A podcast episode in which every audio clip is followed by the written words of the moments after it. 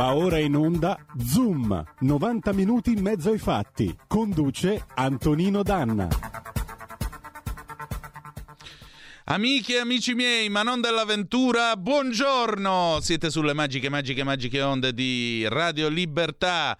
Eh, questo è Zoom, 90 minuti in mezzo ai fatti. Io sono Antonino Danna e naturalmente questa è la puntata di oggi, lunedì 7 febbraio dell'anno di grazia 2022. Ultima puntata esclusivamente radiofonica perché da domani, ebbene sì, partirà la radiovisione. Anzi, già come mi vedete, finalmente potete anche ammirare le, potrete ammirare in tutta Italia in chiaro le mie cravatte. Vedete, questa di oggi è eh, la, la, l'ultima, diciamo, solo a titolo radiofonico. Poi da domani ne vedrete altre. Dopotutto, 169 cravatte a qualcosa serviranno, no? E le usiamo per questa, per questa, per questa radiovisione che comincia e che naturalmente ci auguriamo possa ampliare eh, tutto il parco o il gruppo dei nostri amici, perché la cosa più importante è questa, la radio crea una comunità e ognuno che si approccia a questa radio è naturaliter un amico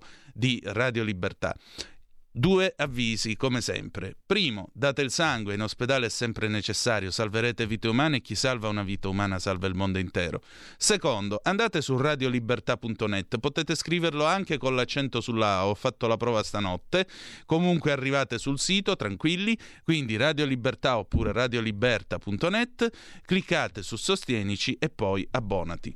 Che cosa significa? Che potete andare dagli 8 euro della Hall of Fame, che vi permette appunto di essere tra i nostri editori, fino ai eh, 40 euro tutti tempestati di diamanti, che vi permettono con il livello creator di essere coautori di una puntata della vostra trasmissione preferita col vostro conduttore preferito. E adesso? E adesso cominciamo subito la nostra puntata. Avete ascoltato prima il Blasco, avete ascoltato Sua Eccellenza Vasco Rossi, qualcuno non ha apprezzato perché insomma c'è stato chi ha scritto eh, come Laura da Bologna, che saluto, eh, c'è scritto che insomma ritiene Vasco un po' sopravvalutato. Io credo che invece l'autore che stiamo per mandare in onda adesso sia stato un po' troppo sottovalutato. Saluto Giulio Cesare Carnelli, il nostro condottiero delle magiche, magiche, magiche onde di Radio Libertà. E lunedì, lunedì si balla. Con che cosa? Con Piero Focaccia. Permette, signora, 1970 e andiamo.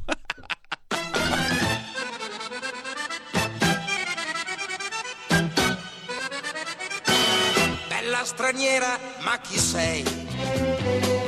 Ti vedo in tutti i sogni miei da quando t'ho incontrata così innamorato non sono stato mai. Nella balera aspetterò, un giorno o l'altro arriverai.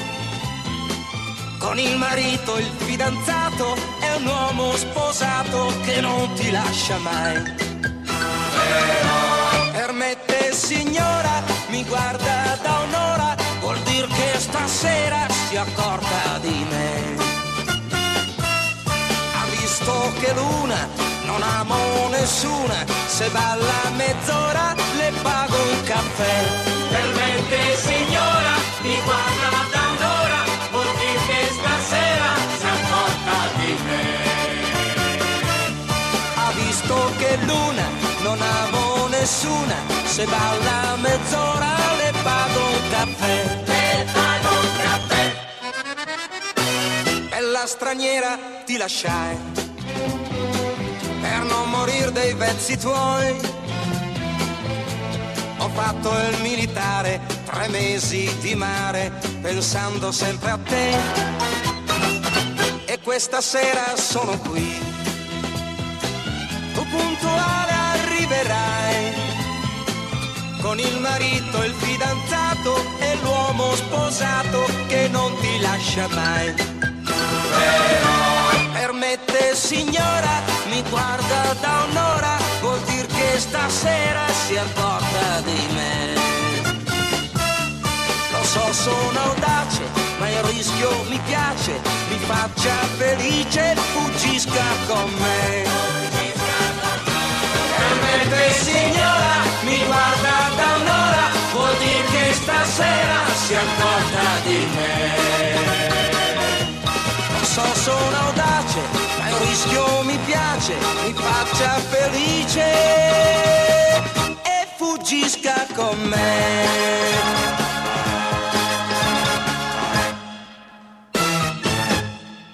Mi faccia felice e fuggisca con me. Qui non è una licenza poetica, qui è proprio un porto d'armi, anzi un porto di pistola per difesa personale di licenza poetica, buon Dio.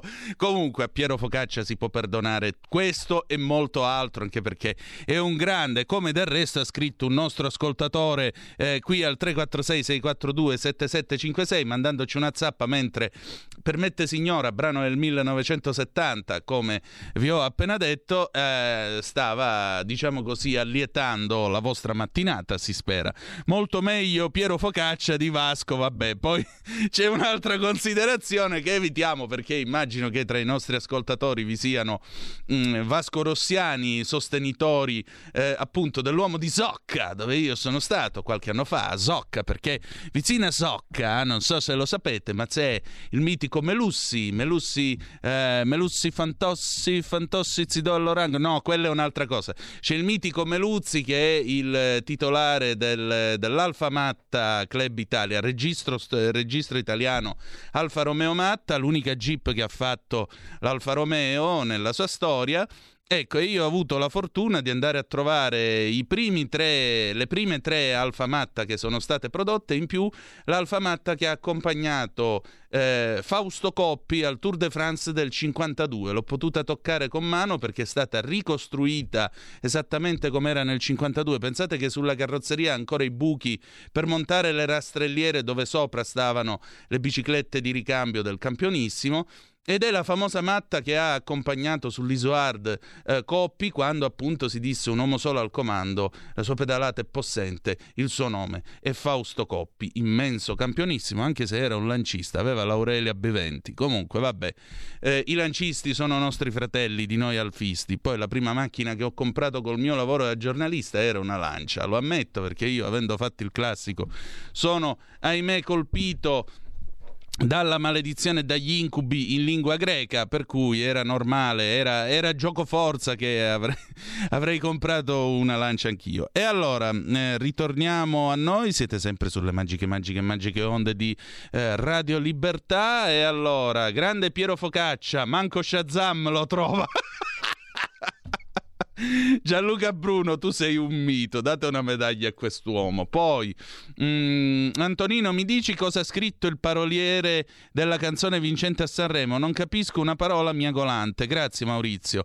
Ma eh, guarda, Mauri, eh, io ho seguito Sanremo, io non sono uno di quelli che dicono "Oh Dio mio, non lo seguo Sanremo del GSK, ma che volgarità". No, no, io lo seguo perché ormai è un grande rito collettivo cioè la gara musicale non esiste più nei fatti, eh, qualcosa che si ricorda forse con le mani, con i piedi, con il culo, ciao ciao della rappresentante di lista, testo che francamente mi sembra un po' da, da, un, un po da asilo, asilo Mariuccia, devo dire la verità, francamente siamo andati da Marcella Bella che cantava, mi ricordo Montagne Verdi e le corse di una bambina con l'amico più, suo più sincero, un coniglio dal muso nero, a con le mani, con i piedi, con il culo, ciao ciao. Da un lato il 1972, dall'altro il 2022, nel mezzo la mia cravatta il 76, come vedete fate un po' voi. Del resto la metà degli anni 70, tra l'altro, fu uno dei momenti più bassi eh, della storia del Festival di Sanremo, memorabile quello del 1975 che è stato dimenticato da tutti quanti perché quell'anno non partecipò alcun big della canzone, fu un festival che fu fatto solo eh, con cantanti folk eh, che venivano da ogni ogni parte d'Italia vinse Gilda con Ragazza del Sud, già che ci siamo. Uh, poi dal 76-77 in poi ci fu una certa ripresa del festival fino all'esplosione nel 78 con Rino Gaetano, Anna Oxa e Mattia Bazzarra al primo posto con E dirsi ciao. Ma questa è un'altra storia. Allora adesso Bella gente, siccome è lunedì è il momento dell'avvocato Claudio De Filippi, vi ricordo www. Eh, sì, www. Eh, l'indirizzo a cui potete mandarci una mail a domanda risponde zoom, a domanda risponde zoom, chiocciola gmail.com. Signore e signori, ecco a voi Zoom, la puntata odierna. A domanda risponde Zoom. Oddio mio, chi è? Sono raddoppiato. Chi è che mi fa il verso? Ecco qua.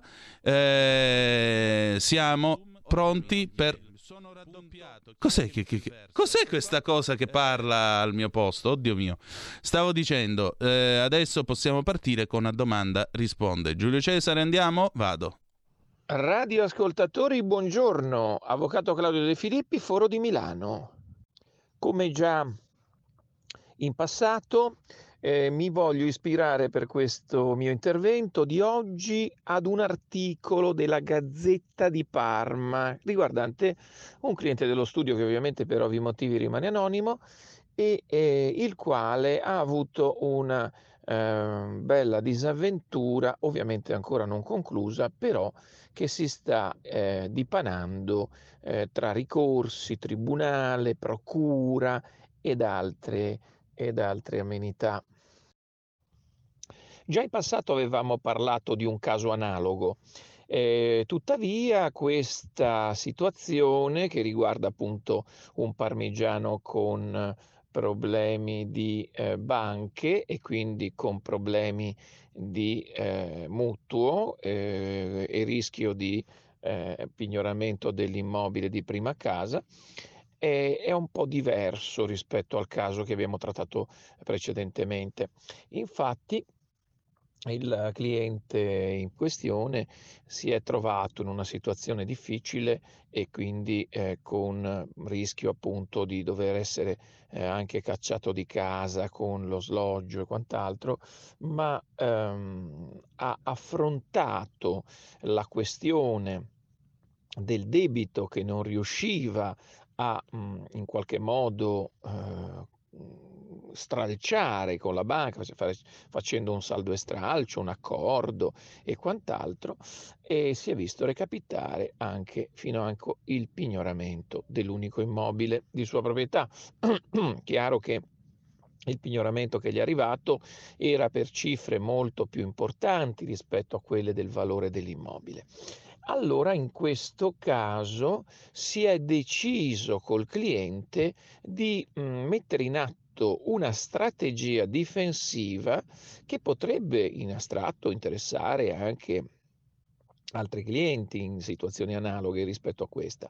Ovviamente si è deciso di percorrere la strada del sovraindebitamento, strada del sovraindebitamento che legge 3 2012, detta anche salva suicidi, eh, la quale viene inoltrata al Tribunale di residenza, nella fattispecie appunto Tribunale di Parma.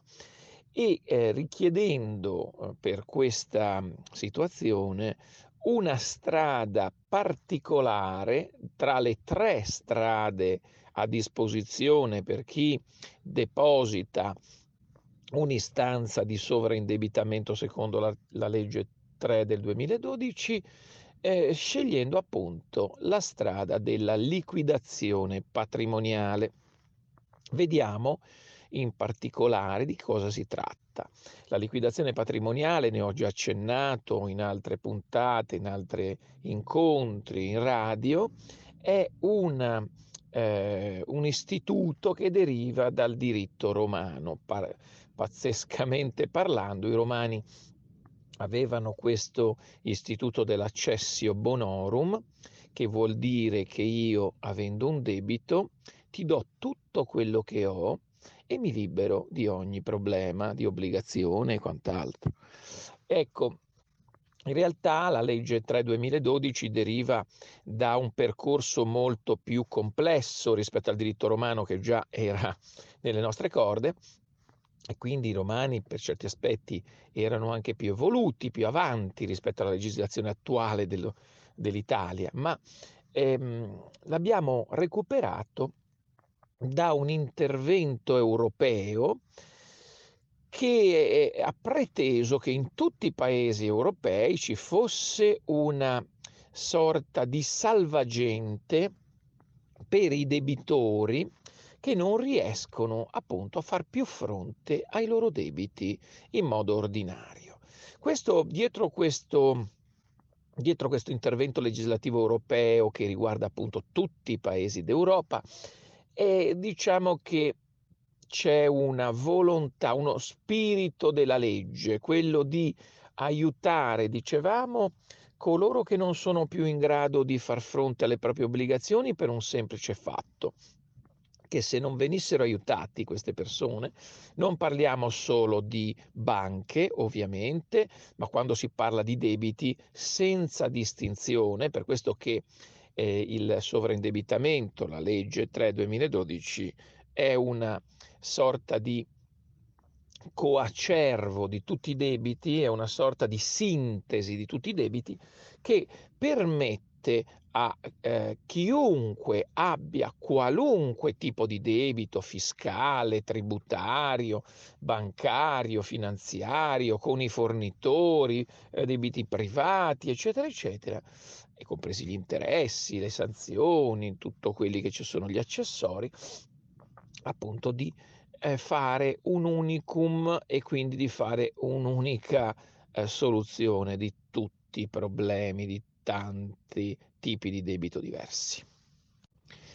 Per ritornare a quanto ho esposto, quindi diciamo che la liquidazione di un immobile prevede la necessità di eh, verificare quale sia il valore e la verifica dell'unico immobile del cliente parmigiano è mh, praticamente determinata da una perizia di parte, quindi è necessario che il cliente, il quale depositi l'istanza di sovraindebitamento, sempre meglio con l'ausilio di un avvocato, perché se lo fa senza l'ausilio di un legale, non potrà impugnare eventuali decisioni negative reclamando e quant'altro.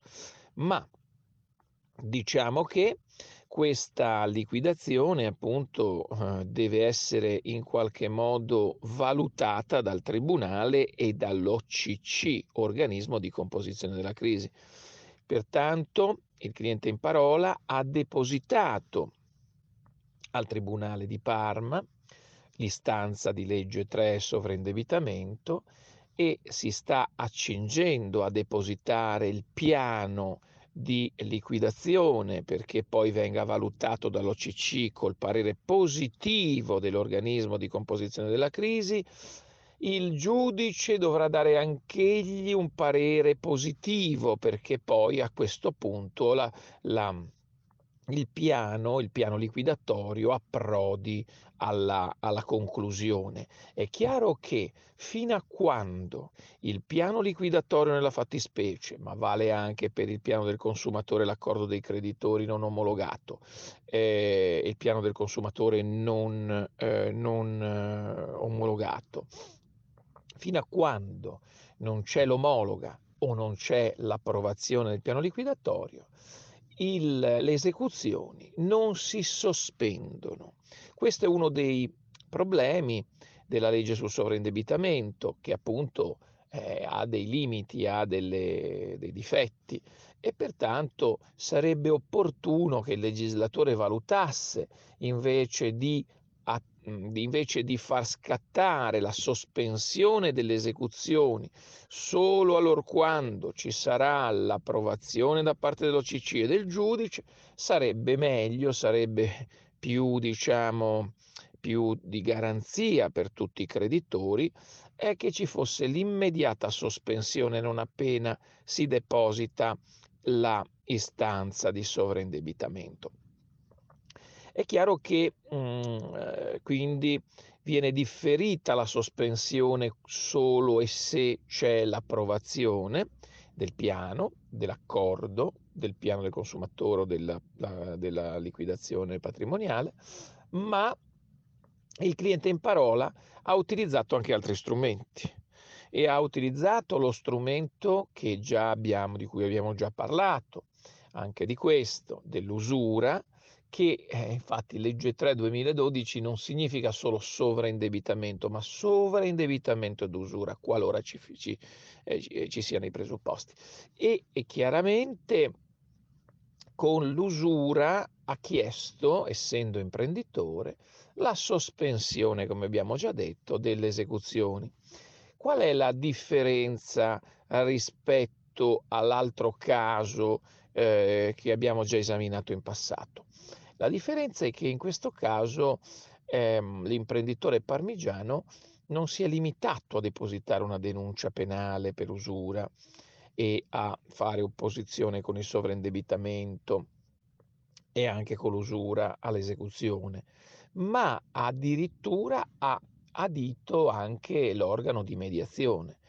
Organo di mediazione perché in questo caso, eh, nel caso in cui si voglia fare una causa di merito alla banca per usura, per verificare la somma che eventualmente l'imprenditore debba pagare, ex articolo 1815, quindi una somma ridotta rispetto a quello che chiede la banca in caso di usura, perché non si pagano interessi e tutte le somme pagate a titolo di interessi vengono computate a titolo di capitale, quindi con un forte risparmio, deve essere preceduta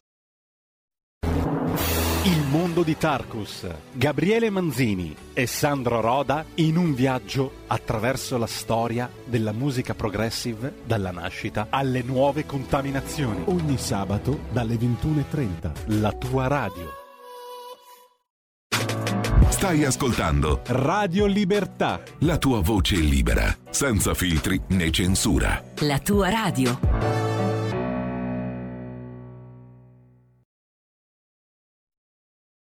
Che abbiamo già esaminato in passato.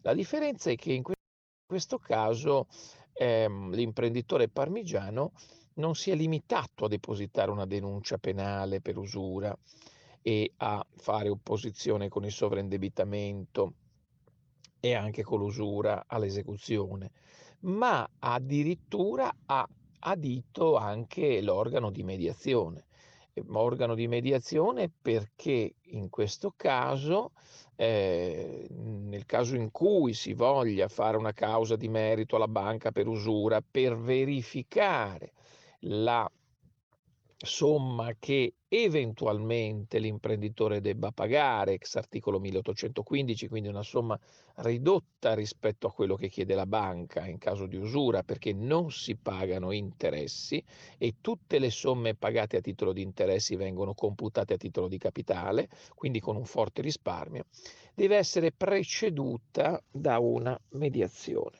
E quindi la mediazione è un istituto che noi non abbiamo mai considerato per cui eh, l'imprenditore ha a disposizione degli strumenti eh, diciamo urgenti come l'accertamento tecnico preventivo o il 700 del codice di procedura civile per verificare la sussistenza del fumus del periculum usure ma ha anche a disposizione una causa di merito che deve essere preceduta da una mediazione. E quindi questa è la situazione. L'imprenditore ha chiesto la sospensione al giudice dell'esecuzione, chiedendo appunto di valutare tutta la situazione di cui abbiamo parlato ed è in attesa di un esito di questo genere.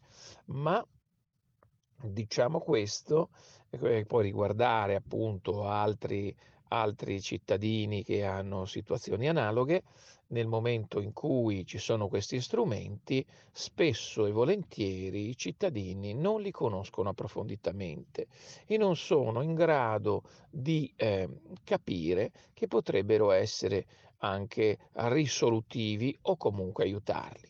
Pensiamo solo al caso dell'articolo 20 di cui già avevamo fatto menzione, articolo 20 legge 4499, che è una norma che dà due anni di tempo, una volta erano solo 300 giorni, adesso sono due anni, due anni di tempo all'imprenditore, ovviamente solo esclusivamente imprenditore, non il privato cittadino che fa il mutuo eh, per scopi personali, questa è la razza della legge, potrebbe essere anche valutata per certi aspetti con un, una valutazione di incostituzionalità, ma ad oggi questa è la situazione, quindi viene tutelato l'imprenditore, il quale ha fatto il mutuo per ragioni di impresa, si trova poi in una situazione di difficoltà e quindi eh, va a chiedere appunto la sospensione alla Procura della Repubblica per due anni.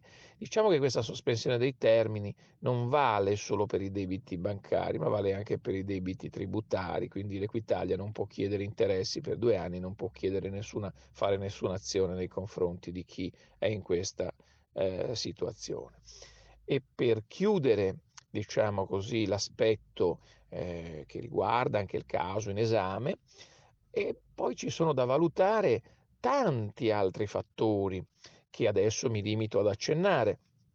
Potrebbero poi essere approfonditi in un altro, in un altro incontro, ma per esempio quando la banca prende, eh, fa, un, fa ottenere un mutuo per chiuderne un altro e questo ovviamente implica tutta una serie di problemi perché il mutuo ha come causa è semplicemente la ristrutturazione o l'acquisto di immobili, non la chiusura di altri debiti, anche se in quel momento probabilmente è interesse eh, della parte ottenerlo per risolvere un problema. E pertanto tante patologie del contratto di mutuo possono essere considerate oltre l'usura, oltre l'anatocismo, il piano alla francese, il fatto che ci siano per esempio delle assicurazioni molto onerose che vanno ad essere richieste dalla stessa banca in, che, che, non dovrebbe farlo in regime di incompatibilità e, e, e quindi tutte queste l'inesistenza del TAIG, l'inesistenza del TAN, il fatto che ci siano, eh, siano mh, che si siano ottenuti mutui per più dell'80% di valore del, ehm, per più dell'80% del valore dell'immobile. Ecco, tutte queste patologie del contratto di mutuo possono essere esaminate anche dal giudice in sede di esecuzione o con cause di merito separate e distinte, per cui il, l'utente bancario e il, colui che viene esecutato nel suo patrimonio immobiliare può agire per far valere i propri diritti.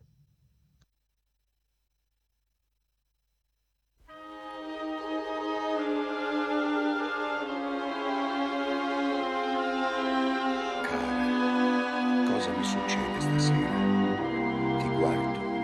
ed è come la prima volta. Che cosa sei? Che cosa sei? Che cosa sei? Non vorrei parlare. Cosa sei? Ma tu sei la frase d'amore cominciata e mai finita. Non cambi mai, non cambi mai, non cambi mai. Tu sei il mio ieri, il mio oggi. Proprio mai. Il mio sempre, inquietudine. Adesso ormai ci puoi provare Chiamami tormento, dai, già che ci sei. Tu sei come il vento che porta i violini e le rose. Caramelle, non ne voglio più. Certe volte non ti capisco. Le rose e i violini, questa sera raccontali un'altra. Violini e rose li posso sentire quando la cosa mi va, se mi va, quando è il momento e dopo si vedrà. Una parola ancora. Parole, parole.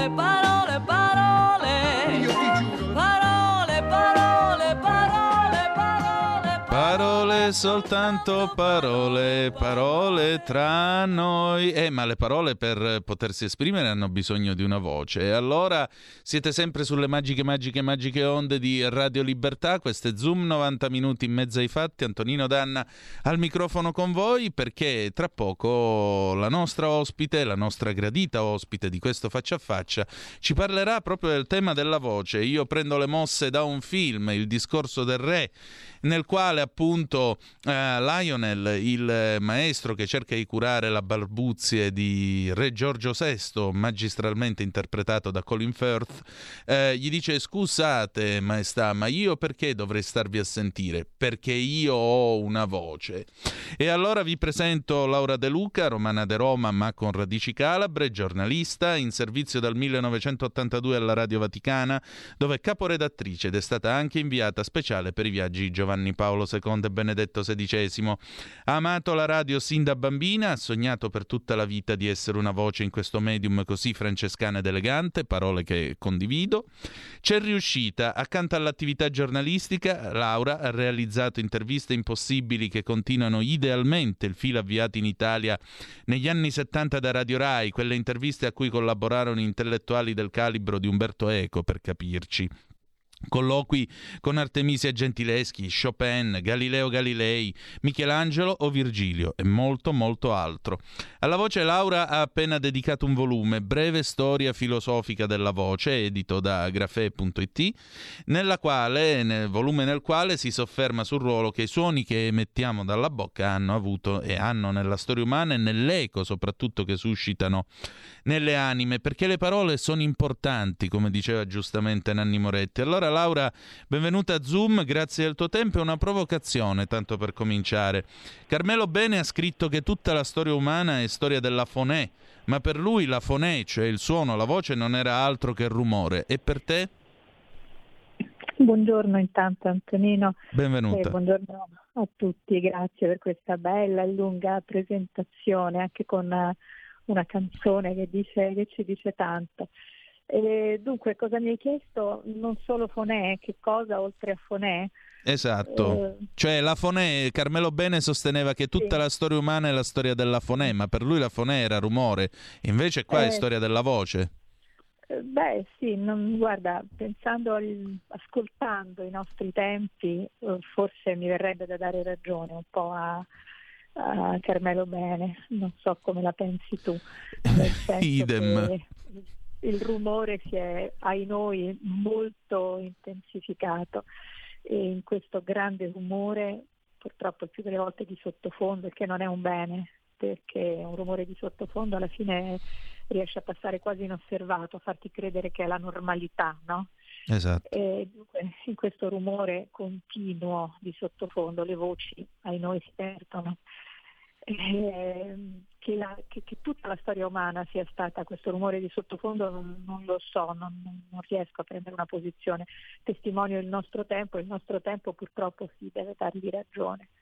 E per questo forse il mio accanimento a studiare la voce, a parlare della voce, eh, a usarla spero al meglio eh, o a cercare di usarla al meglio, no? E soprattutto accanto a questo compito, a questo lavoro, a questa professione, il compito di ascoltarle, di cercare di ascoltarle le voci che ci circondano, perché in questo appunto marasma di, di rumore è sempre più difficile, che ne dici? Eh, direi proprio di sì, non siamo soltanto sepolti da immondizie musicali, ma molto spesso anche da immondizie lessicali ormai il che vuol dire eh, purtroppo eh, confusione anche di idee, no? Enormemente. Eh, perdita di contenuti. la voce nel, nel, nello studio, nella ricerca che ho cercato di fare eh, è un po' la voce della coscienza, quella che ci riavvicina alla verità ciascuno di noi stessi, alla, alla concretezza dei nostri pensieri, delle nostre idee eh, che purtroppo invece in questo tempo io ho detto proprio perdersi, slabbrarsi, indebolirsi, confondersi appunto nel, nel rumore. Esatto. C'è una frase nel tuo libro che io voglio proporre ai nostri ascoltatori. La voce è una mano, un artefice, è l'erpice che smuove la terra ed evoca il germoglio. Così il suono autofeconda il pensiero e nella voce il suono si pensa, che non è soltanto un banale invito a pensare prima di parlare per evitare di dire cose poco piacevoli. Anche quello però, anche quello, è anche quello. Ecco, è arrivata adesso una zappa al nostro numero WhatsApp 346 642 7756. Ciao Antonino, vorrei chiedere alla tua ospite chi disse la frase le parole rendono liberi. Questa la sto sentendo anch'io per la prima volta. Ma eh, le parole però possono rendere di tante cose. Eh, sì, beh, certo lo sappiamo a seconda di, di come le di come le usiamo. Dunque tu hai, hai citato un pa- non lo so chi l'ha detta quella frase, le rendono liberi, rendono liberi ma possono rendere anche schiavi, insomma sappiamo l'uso, l'abuso che hanno fatto i grandi poteri, le grandi dittature che stanno facendo anche in questo momento per eh, oscurare invece le menti, ma sempre attraverso le parole o le pseudoparole. Tu hai citato un, così, un passaggio del mio libro molto lirico, molto eh, così inconsistente quasi. No? Io devo avvisare che ho giocato molto eh, di parole in questo libretto sulla, eh, sulla voce che non ha nessuna pretesa di essere uno studio scientifico, ma piuttosto mi piacerebbe fosse un promemoria. Eh, sì, pensare prima di parlare, prima di dar voce, dare consistenza sonora a un pensiero, ma anche fare in modo che la voce sia portavoce di pensiero e non soltanto di rumore. Quindi vorrei dire che è più un, appunto un invito ad essere consapevoli di quanto quello che emettiamo eh, ci corrisponde e della responsabilità anche che abbiamo nel momento in cui diciamo qualcosa. Esatto. Questa responsabilità, insisto, scusami, lo, lo dico sempre a, a tutti i colleghi che, che come noi lavorano nella radio, quindi lavorano per essere ascoltati, che non si può parlare senza ascoltare. È un po' il paradosso no? di, di, noi facciamo questo mestiere. Si dice la radio è un cieco che parla, eh, un, scusami, un sordo che parla a un cieco. Vorrei che anche chi parla senza vedere i propri eh, destinatari cercasse di ascoltarli previamente, no? di, e tanto più noi tutti parliamo facendo attenzione a chi abbiamo di fronte, ascoltandolo anche se non parla e soprattutto quando non emette voce. Esatto. Anche perché tu fai un'osservazione che io condivido, citando tra l'altro Alberto Asorroso, il potere si assuefa alla propria voce. Quando l'assuefazione è completa la scambia per la voce di Dio e tu dici giustamente, la voce è un'arma. Fin dalle origini poté incarnare ordini oppure divieti, delimitava uno spazio, organizzava una comunità, divideva i buoni dai cattivi, il bene dal male. I primi sovrani parlavano ai sudditi con voci solenni, vibranti, autorevoli. I primi giudici emettevano rudimentali sentenze, spesso senza appello, a morte, in esilio. Le parole scandite del discorso del re. Ecco appunto, la, la, la voce come arma. Quanto in questo periodo eh, la voce voce è diventata l'arma di tanti? Eh, guarda, io torno un po' all'inizio di questa nostra chiacchierata. Eh, secondo me le voci sono state disarmate mm. a vantaggio del, appunto del rumore, del, del, chiacchiericcio, della confusione, del sottofondo così, senza, senza criti- eh, possibilità di, di critica, di, l'alternativa, non, so se hai la stessa sensazione. Guarda, io ho la sensazione che questa sia un'epoca di enorme settarismo nel corso all'interno del quale eh, se tu poco poco dici una cosa che non è mainstream o non viene accettata dalla maggioranza che segue un determinato pensiero, immediatamente devi essere messo a morte, perché non esiste più comprendiamo ma non condividiamo. Sì, credo che questa sia un po' una costante nella storia, no? le mm. voci fuori dal coro, scomode, insomma, sempre tendono ad essere tacitate, però è paradossale che questo avvenga nel nostro tempo eh, sembra proprio un effetto inevitabile no? del cosiddetto pluralismo, del moltiplicarsi delle fonti di informazione grazie al web. Sembra un paradosso che proprio in questo tempo così prolifico no? dal punto di vista delle fonti, eh, della presunta democrazia del, dell'informazione, invece questa, questa corrente unica, questo non pensiero unico dominante continui a, a, a tacitare alcune voci isolate fuori dal coro. E come e... ci si può difendere? Come dici? Come ci si può come difendere? Non dico contrattaccare, ma almeno difendere. Eh, bella domanda. eh, guarda, devo essere sincera, io non lo so. Io ho provato tante volte a levare la voce in senso così critico.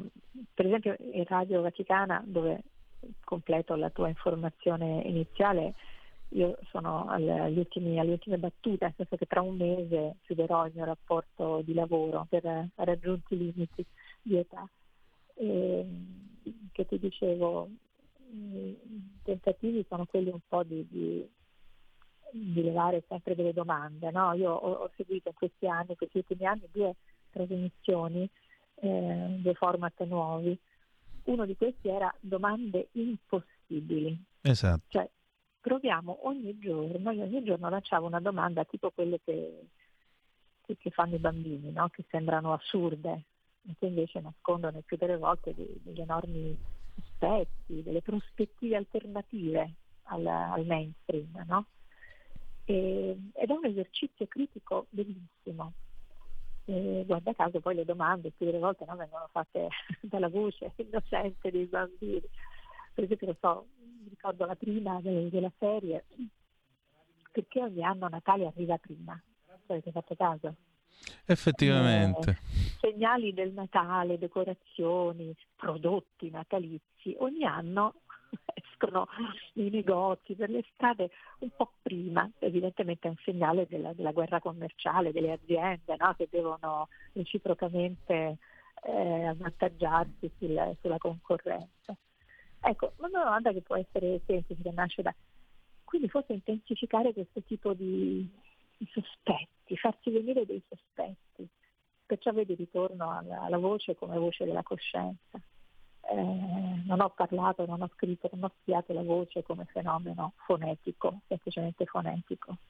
Sì, è bello studiare anche questi aspetti, no? Che sono, certo. ci, ci aprono universi sull'anatomia, sulla psicologia, però forse la voce che, che, interessa a me è la voce della coscienza, è la voce dei, dei grilli parlanti, destinata eh, noi a essere martellata, a essere ignorata, però bisogna lavorare in quella direzione per, per rispondere alla tua domanda. Quindi quanti più grilli parlanti eh, puntano fuori, forse tanta più speranza abbiamo di poter vincere il dominio sui pensieri, sui cervelli. Insomma. Laura, eh, il mitico re Faisal dell'Arabia Saudita sosteneva, dice Dio mi ha dato due orecchie e una bocca per ascoltare tanto e parlare poco. Io credo che ascoltare, specialmente... mi associo anch'io. Uh, io credo che ascoltare in questa società nella quale quando c'è una discussione anche sui social eh, c'è sempre quello che dice sì ma voglio avere io l'ultima parola.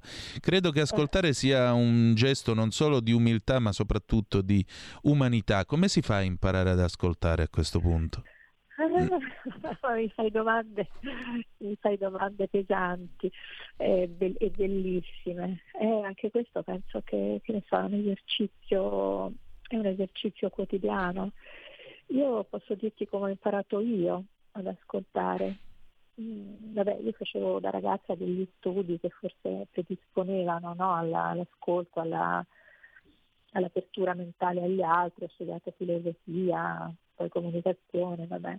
Però ecco, mi ricordo la grande difficoltà quando ero appena uscita dal liceo di, di farmi entrare in testa dei concetti obiettivamente insomma, mh, arditi, articolati. E allora l'unico modo che avevo era provare a leggere ad alta voce questi testi, no? Questi mm. grandi maestri del Novecento. E leggendo ad alta voce esercitavo l'ascolto non di me stessa, cioè quello che era necessario per capire quanto leggevo. Non era tanto così invadirmi del, del suono della mia voce, eh, ma fare in modo che la mia voce stesse al servizio di, di pensiero dell'autore che avevo sotto mano, sott'occhio. Quindi forse mettere dentro di noi no? eh, il più possibile i pensieri degli altri, far, fare spazio. Chi parla è come se avesse a disposizione una zattera, una barca, un mezzo di attraversamento, no? da qualcosa che è oscuro, che è silenziato, a qualcosa che deve venire alla luce, che deve essere reso noto. Quindi sempre più sentirci appunto zattere, barche, navi, da crociera, quello che ti pare, mezzi di attraversamento. E, e, e facendo così spazio dentro di noi a quello in cui ci imbattiamo, forse riusciremo a rendere questo, tutto ciò che ci viene dal mondo, che ci viene di buono dal mondo, quindi i pensieri degli altri, appunto le voci alternative, i drammi, le storie, riusciremo a, a renderle note no? e quindi a, a, fare di questo mondo un, un, panorama più, più variegato di quello che attualmente purtroppo ci viene proposto, che è piuttosto grigio, uniforme, cioè tutti dicono la stessa cosa, tutti sembrano pensare la stessa cosa. Io credo che non è così, quindi cercando di traghettare con le nostre voci, anche quando le nostre voci non sono soltanto voci, ma sono altri mezzi, no? Certo. So, articoli di giornale, qualunque cosa, fare spazio alla varietà, eh, alle sfumature. La voce è sfumatura, la voce in questo ci insegna tanto. No? Io posso dirti una parola con mille sfumature diverse, se sono arrabbiata, se sono eh, entusiasta, se sono nostalgica, se sono triste. E forse abituandoci alle sfumature che, no, che la nostra voce può, può, può dare a infiniti sentimenti, renderci più accorti delle infinite varianti del mondo. Il mondo non è grigio come vogliono farci credere, non, è, non tutti pensano le stesse cose, non tutti vivono le stesse esperienze. No, e hanno il diritto di dirlo. E hanno il diritto di dirlo e se possibile noi abbiamo il dovere attraverso la nostra voce di farglielo dire. Perciò la voce per me è soprattutto ascolto. Esatto. Infatti non a caso chi, chi non sente parla anche male, no? Giusto? Indubbiamente. I sordi, voci, I sordi hanno delle voci insomma, strane. Mm.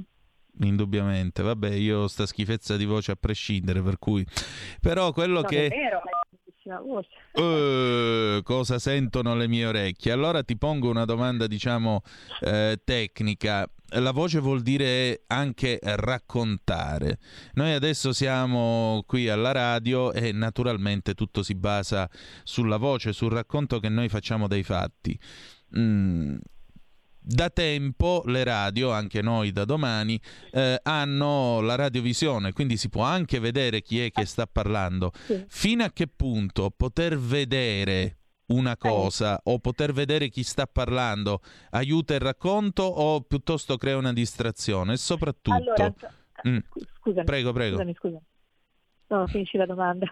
No, e soprattutto io ho la tendenza a parlare in bianco e nero perché credo che col bianco e nero intanto è essenziale e secondariamente si vedono tutti i dettagli, mentre invece c'è chi parla in modo colorato, ma il colore confonde. Non è che poter vedere pone confusione al monacale bianco e nero del mio eloquio?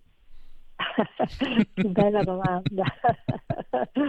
Guarda, io so già che avendomi posto questa domanda tu sai già la risposta, o meglio eh, intuisco la, la, tua prospettiva, il tuo modo di, di vedere, il tuo sospetto è più che lecito e chiaramente insomma, aderisco al tuo sospetto, il colore eh, insomma, a volte no, eh, raffredda il mezzo, eh, ci impedisce una parte della nostra partecipazione, della nostra, della nostra cooperazione creativa, no? più il mezzo è, è scarso, no? più il medium è scarso, più noi siamo chiamati a, a partecipare. Qui entriamo in un discorso che riguarda un po' la radiofonia. Io sono, appartengo alla scuola di pensiero della radiofonia classica, eh, in cui, come dicono gli inglesi, il meno è più.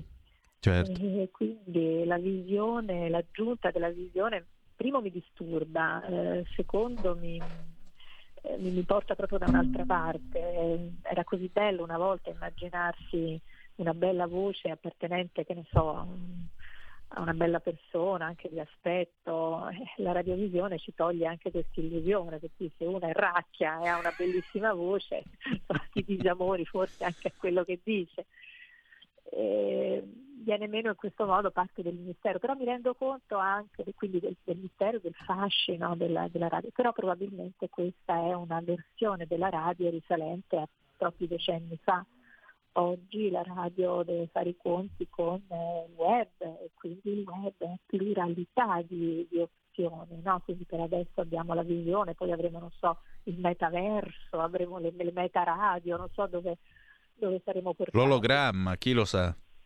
Gli ologrammi e quant'altro, per cui non mi chiuderei, sono curiosa, però se mi voglio rilassare la sera che sono stanca e distrutta, mi metto nella vasca da bagno e mi accendo la radio e non me ne frega niente di vedere chi mi parla, anzi, se possibile, preferisco immaginarmelo come dico io. Insomma. Ecco. E... Ecco. Mi, sembra, mi, sembra, corretto. Laura, eh, noi... Potrei dirti, come, potrei dirti come, come, ti immagino solo ascoltando la tua voce. Ecco. Eh, se vuoi. Sentiamo, sentiamo.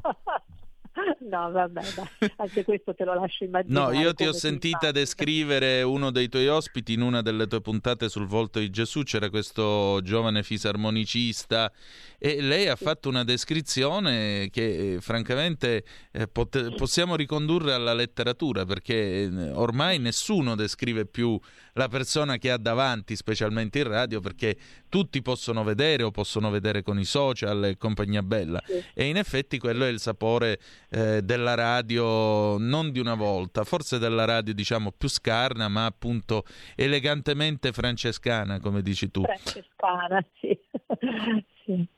Bene, Senti, allora, intanto nel ringraziarti del tuo tempo e di questo bellissimo libro che vi invito a consultare, ad acquistare, che è appunto Breve storia filosofica della voce, edito da Grefe.it di Laura De Luca, c'è una domanda comunque che eh, secondo Gianni Minà è quella del bravo intervistatore, quindi io ho fatto le serali per cui te la pongo. Che cosa farai domani? Domani? Proprio sì. domani, domani? In generale. Domani, in generale. Allora, domani farò, terminerò un dipinto ehm, che riguarda, eh, anzi una, sì, una, serie di dipinti, di piccoli dipinti, che riguarda una, un'opera che ho in corso da tanti anni e, e che è la, la versione il, ritradotta e illustrata dei sonetti di William Shakespeare. Bellissimo, però allora l'ultima domanda è questa, tratta direttamente da Todo Modo di Leonardo Sciascia, eh, visto che lui recita la parte del pittore in questo libro, in questo giallo così anomalo. I quadri migliori sì. ti sono venuti a piedi freddi o a piedi caldi? A piedi freddi o a piedi caldi? Beh, per aver... Visto prima, che hai scritto eh... anche un libro sui piedi. Sì. Non con i piedi, lo ha scritto sui piedi. No. Tranquilli. La base, la base della nostra persona. No, credo uh, a piedi freddi, proprio anche poi per, per, sottolineare quello che ti ho detto prima, per, per essere l'elogio del freddo, perché tutto ciò che è freddo, come insegnava il vecchio McLuhan, richiama no, maggiormente la nostra partecipazione, ci obbliga a scaldarci. Quindi il freddo, senz'altro. Grazie. Ma grazie a te Antonino, grazie per questa bella chiacchierata, davvero insomma hai scavato bene, te lo dico da collega a collega e speriamo di avere così almeno suggerito a chi ci ascolta una maggiore attenzione a, al mondo che ci circonda, non prendiamocelo così impacchettato come ce lo danno. Insomma. Esatto, grazie. Al piacere di riascoltarci presto allora. Grazie Antonino, grazie, buon lavoro, ciao a tutti. Grazie a te. E adesso pausa, we'll be right back, a tra poco. In quanti ti promettono trasparenza, ma alla fine ti ritrovi sempre con la bocca chiusa e non puoi dire quello che pensi. Radio Libertà non ha filtri né censure, ascolta la gente e parla come la gente. Stai ascoltando Radio Libertà. La tua voce libera, senza filtri né censura. La tua radio. La tua radio è ascoltabile anche con la televisione in digitale. Sul telecomando della televisione digitale o del tuo ricevitore digitale puoi scegliere se vedere la TV o ascoltare la radio. Risintonizza i canali radio e troverai anche Radio Libertà, canale 252.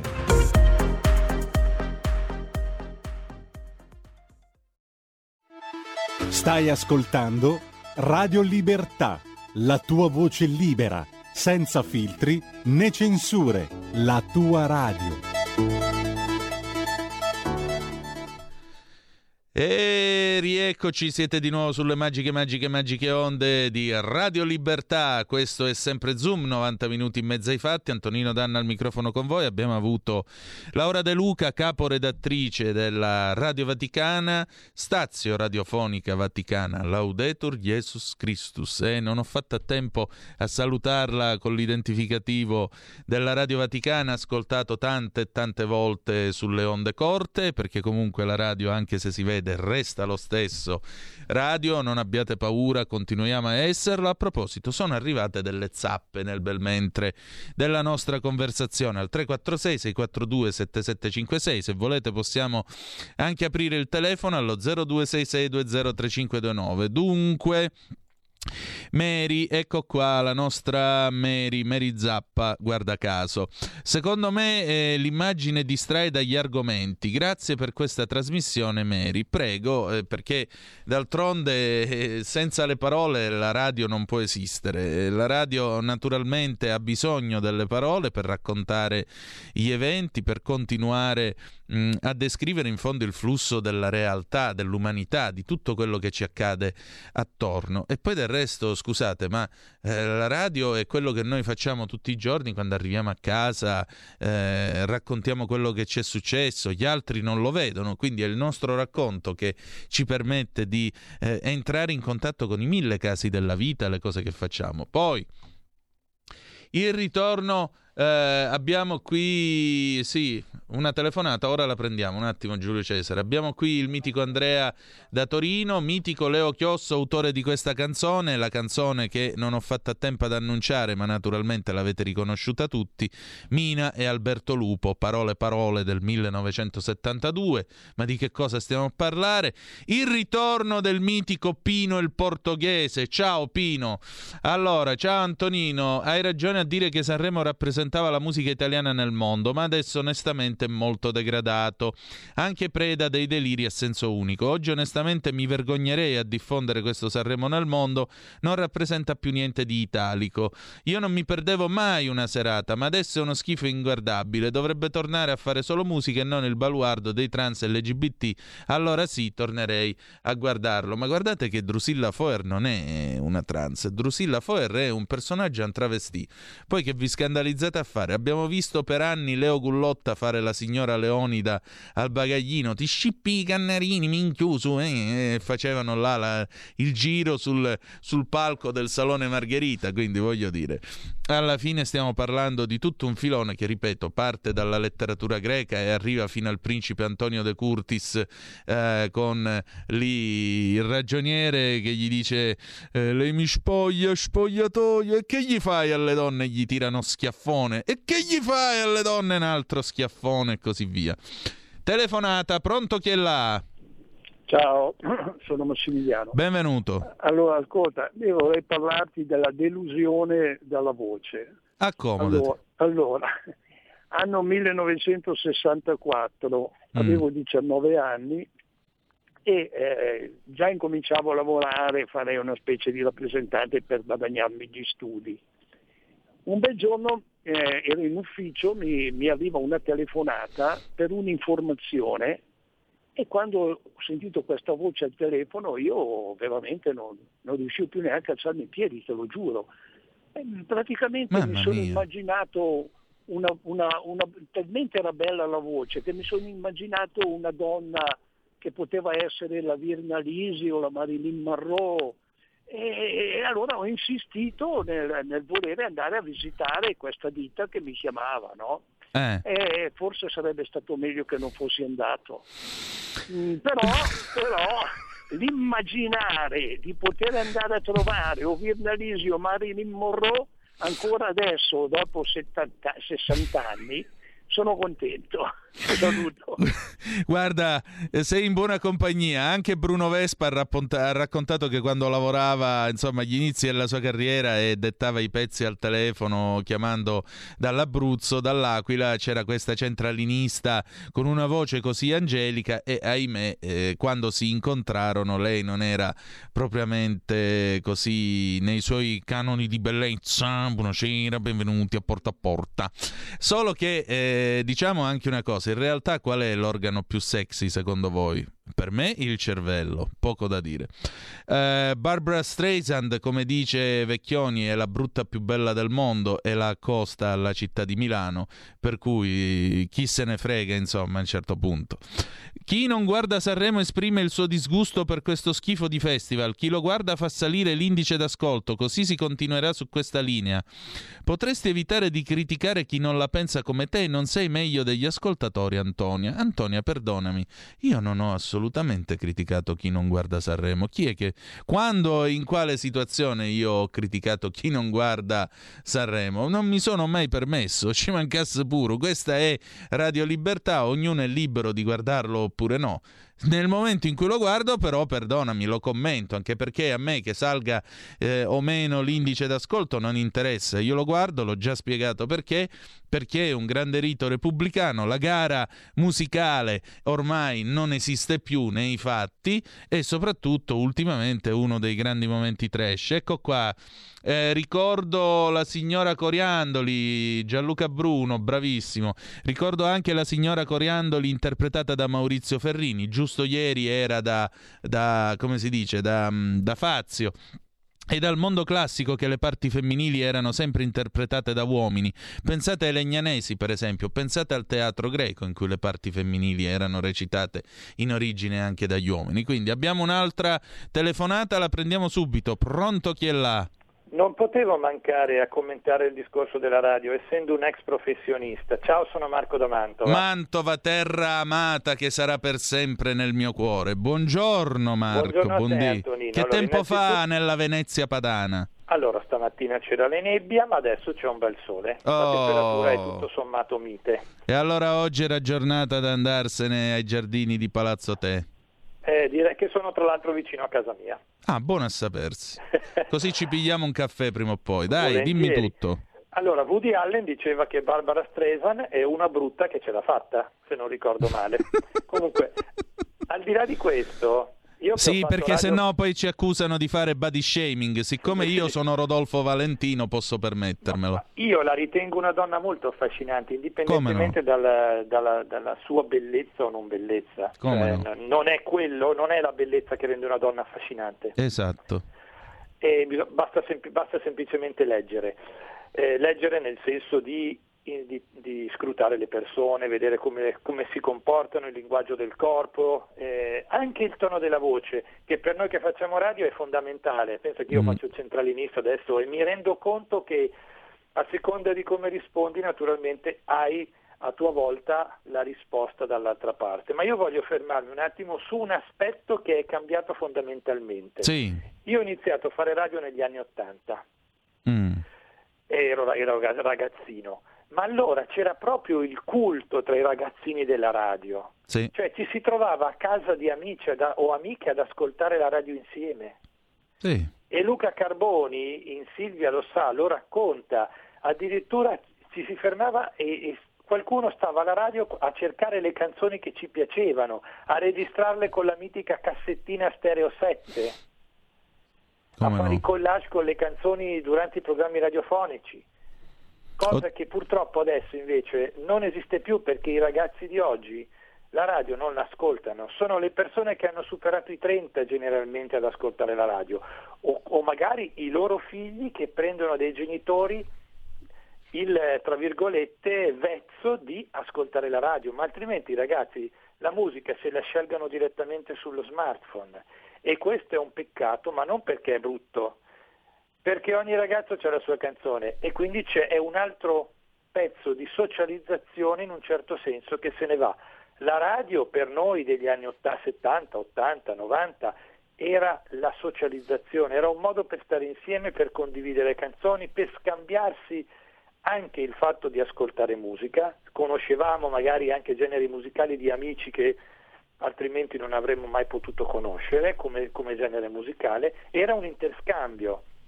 La radio è quella cosa molto semplice che, come avete detto voi, ti fa sognare perché tu dietro a una voce graziosa, accattivante, ti immagini la persona, tra virgolette, che secondo te ne è in possesso, ma è un modo anche per, per capire il mondo o per confrontarsi con, un, con il mondo. Io almeno la penso così ed è questo che renderà la radio, secondo me, ancora in grado di superare le sfide della televisione che invece porta ad altre cose, cioè ti distrae, la radio ti accompagna e questo è importante.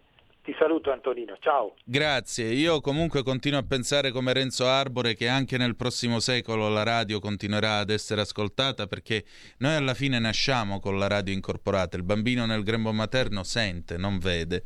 Le prime cose che percepisce sono i suoni bassi, per cui a maggior ragione la radio sarà sempre qualcosa di umano. La televisione si distrae, distrae ed è anche maleducata perché tu devi stare lì a guardare, non puoi fare altro. Con la radio Umberto Eco nel 75 scriveva quando nacquero le prime radio libere tipo Milan International o 101 Studio Ecco, eh, nel 1975 diceva la radio produce anche arredo sonoro, su di essa si possono lavare i piatti, andare fuori, fare l'amore, qualsiasi cosa, però è altrettanto vero che la radio parlata la radio parlata come questa qua non può morire per il semplice e banale motivo che tutti abbiamo bisogno di qualcosa su cui eh, confrontarci o ritrovarci possibilmente anche eh, ritrovarci e riconoscere e riconoscere. Qui c'è spazio per tutti quanti, ma è ovvio che chiaramente abbiamo una serie di idee, abbiamo una serie, un set di valori eh, che naturalmente è alla base della nostra storia dal 1997 in poi e prima ancora con le sue origini eh, nel 1976, proprio nel, nell'era delle radio libere e quindi è normale che noi si creda in determinati valori o in determinati principi, ma ciò non toglie che a maggior ragione questo è un posto di incontro e di confronto, se no non sarebbe libertà, libertà appunto è partecipazione. E ora ecco a voi un mm. caso in cui la voce corrisponde alla bellezza, l'adorabile Moira Romano. Buongiorno, buongiorno a tutti, ciao Antonino. Buongiorno a te. Allora, oggi giusto un po' di vento eh, a Milano? Sì, giusto un pochino, raffiche fino a 75-80 km mm, l'ora. Uh, dunque, la radiovisione assomiglia da, ad un audiolibro diverso. Comunque la, l'amabilia dei legnanesi la conosciamo da anni senza clamore, Walter. Poi ancora... Eh, sempre il nostro Gianluca, la radio è un mezzo di comunicazione caldo, la tv è fredda, l'amore è caldo, guarda caso. Sì, appunto. E poi l'amore è anche mani fredde e cuore caldo, per cui eh, l'importante è... Oh! Oddio mani santo, fredde, questa donna, ha due, questa donna ha due mani che sono due ghiaccioli, ma chissà per chi è questo cuore caldo. Chi è il fortunato? E chi è il? Te, naturalmente. Sei tu il fortunato adesso, in questo momento. Ah, in questo momento, in questo momento, oddio mio, eh, eh, mi sto imbarazzando. Wow. mi sto, sto, arrossendo. Come mi sta sta Guarda cravatta come sono oggi? diventata rossa io invece. Vabbè, tu, tu sei Questa cravatta facilmente ti sta emozionata. benissimo, eh? devo dire. gusta? Sì, molto, molto. Eh, oggi Bello. 7 febbraio del 1977, da domani immagina tutta Italia che vede in televisione tutta Sul sta digitale roba. terrestre 252. 252, mi raccomando. B52 come i Esatto. bombardieri. Da oggi solo audio, infatti ho guardato. Eh, a proposito, stamattina hai controllato cos'era? Ho Solo- controllato solo audio, da Solo domani audio. invece possono guardarci, quindi super eleganti. Immagina quando compaio io e si scricchia il video del, del televisore a Bucherai lo gente. schermo, dai. Sì, sì, lo Come sfonderò proprio. gergo televisivo. Lo sfonderò proprio. No, no, no, no, assolutamente. Vedo i gemelli diversi, dice il nostro Gianluca Bruno. Cioè, ti sembriamo gemelli io e lei. Insomma, Perché no? uno dei due non è riuscito proprio al meglio. Beh, i gemelli non sono sempre uguali, eh. E appunto, E c'è allora? chi viene meglio e chi viene peggio. Quindi, eh, che dobbiamo fare? Eh, così è la vita. Insomma, questa è stata una Eh. puntata bella sul tema della voce. Che cos'è la voce per te? La voce è tutto. La voce, è, mm, insomma, con la voce puoi dire tantissime cose, non per niente noi appunto eh, abbiamo la nostra voce per entrare nella casa degli italiani. Quindi se non hai una bella voce, ma però potrebbe anche essere una voce un po' particolare, ma può piacere, può non piacere. Sì, è vero. C'era un tizio, per esempio, alla BBC World Service, ora non mi ricordo come si chiamava, ma questo era famoso perché aveva una voce che parlava sempre Mm. così.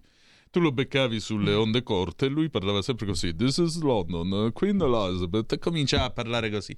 Con sta voce raddoppiata, sempre molto bassa. Vedi? Era e una specie di Mr. Bean voci, della... vedo. Eh, ma io sì, perché ho sempre avuto la tendenza a fare non l'imitazione, ma la caricatura del personaggio. La Ecco, caricatura del questa personaggio. È un bel talento.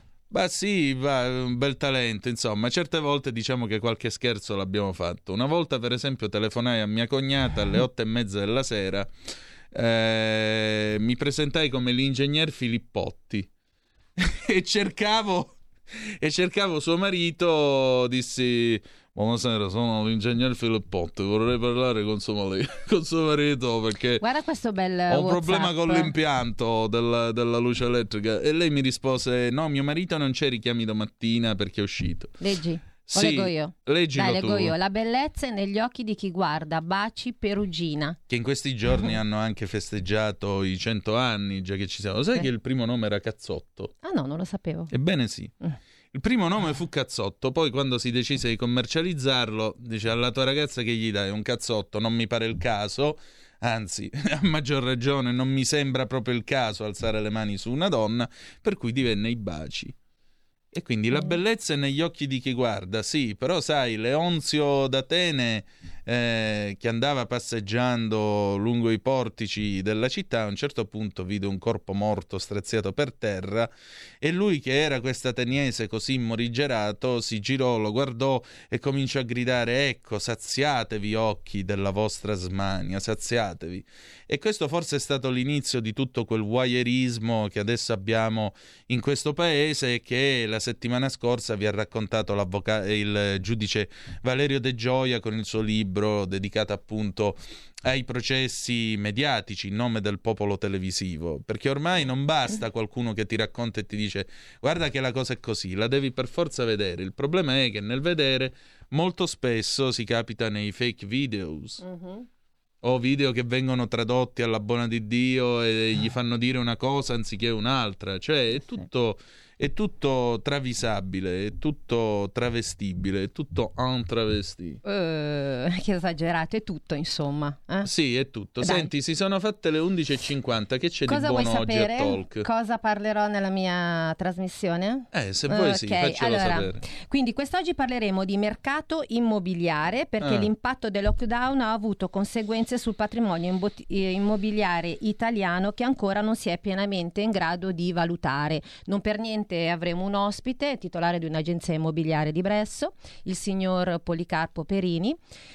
E niente, ci spiegherà, bellissimo un- nome. Sì, ci spiegherà appunto le conseguenze che ha avuto e tuttora come sono messi, insomma. Mm? Ecco appunto, quindi da Totò cerca casa a cercare casa a Bresso e un attimo, chissà, chissà quanto vanno le case al metro a Bresso? Eh, chiederemo appunto Ecco al appunto, signor Perini quando arriva. ripresa o chi è che si è arricchito con le case quest'anno? Chi è che si è arricchito? Eh, questo non lo so, eh, lo Eh, chiederemo a lui. Appunto, Poi il signor Tante Gianluca... domande da fare, eh? Esatto, il nostro Gianluca, la TV è frutto della morbosità di chi vuol vedere come va a finire. Il problema è che molto spesso in questo paese, caro Gianluca, non sempre va a finire, questo è il fatto. Non sempre le cose in Italia vanno a finire, anzi quasi mai. Nel 1969 mia madre fece la prima maturità sperimentale che si portavano le due, eh, le due materie e poi si faceva il colloquio. Quella doveva durare un pochino. Nel 1998 io, suo figlio, quindi una generazione dopo, ho fatto l'ultima maturità sperimentale come appunto quella del 1969, portando le, le due materie, eccetera, eccetera, eccetera. E ora io mi trovo gente che mi viene a dire, e beh, dopo due anni di pandemia mica possiamo sederci a fare un tema in classe, dai, per favore. Studiate, studiate.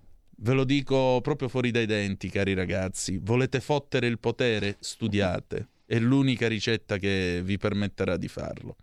Bene, siamo Bene. arrivati alla fine della nostra trasmissione. Noi vi salutiamo, vi lascio tra poco nelle mani dell'adorabile Moira Romano, Romano. la quale appunto condurrà da par suo il suo bellissimo talk. Mm, Ci lasciamo con una bella canzone d'amore dei Queen, Nevermore del 1974, per eh, Odenna da Bergamo, che eh, ce l'ha richiesta e quindi noi la mandiamo come, come negli anni 70. Sì. Facciamo la musica a richiesta e le dediche. E che dire di più? Noi ci ritroviamo domani, ascoltabili e visibili sul canale 252 Sì. del Digitale Terrestre e in ogni caso sulle magiche, magiche, magiche onde di Radio Libertà. Grazie per essere stati ancora una volta con noi ricordate che the, The best is yet to come, il meglio deve, Deve ancora, ancora venire. venire. Il bello non lo so, ma il meglio sì. Vi hanno parlato Moira Romano. e Antonino Danna. Buongiorno. A dopo. Avete ascoltato Zoom, 90 minuti in mezzo ai fatti.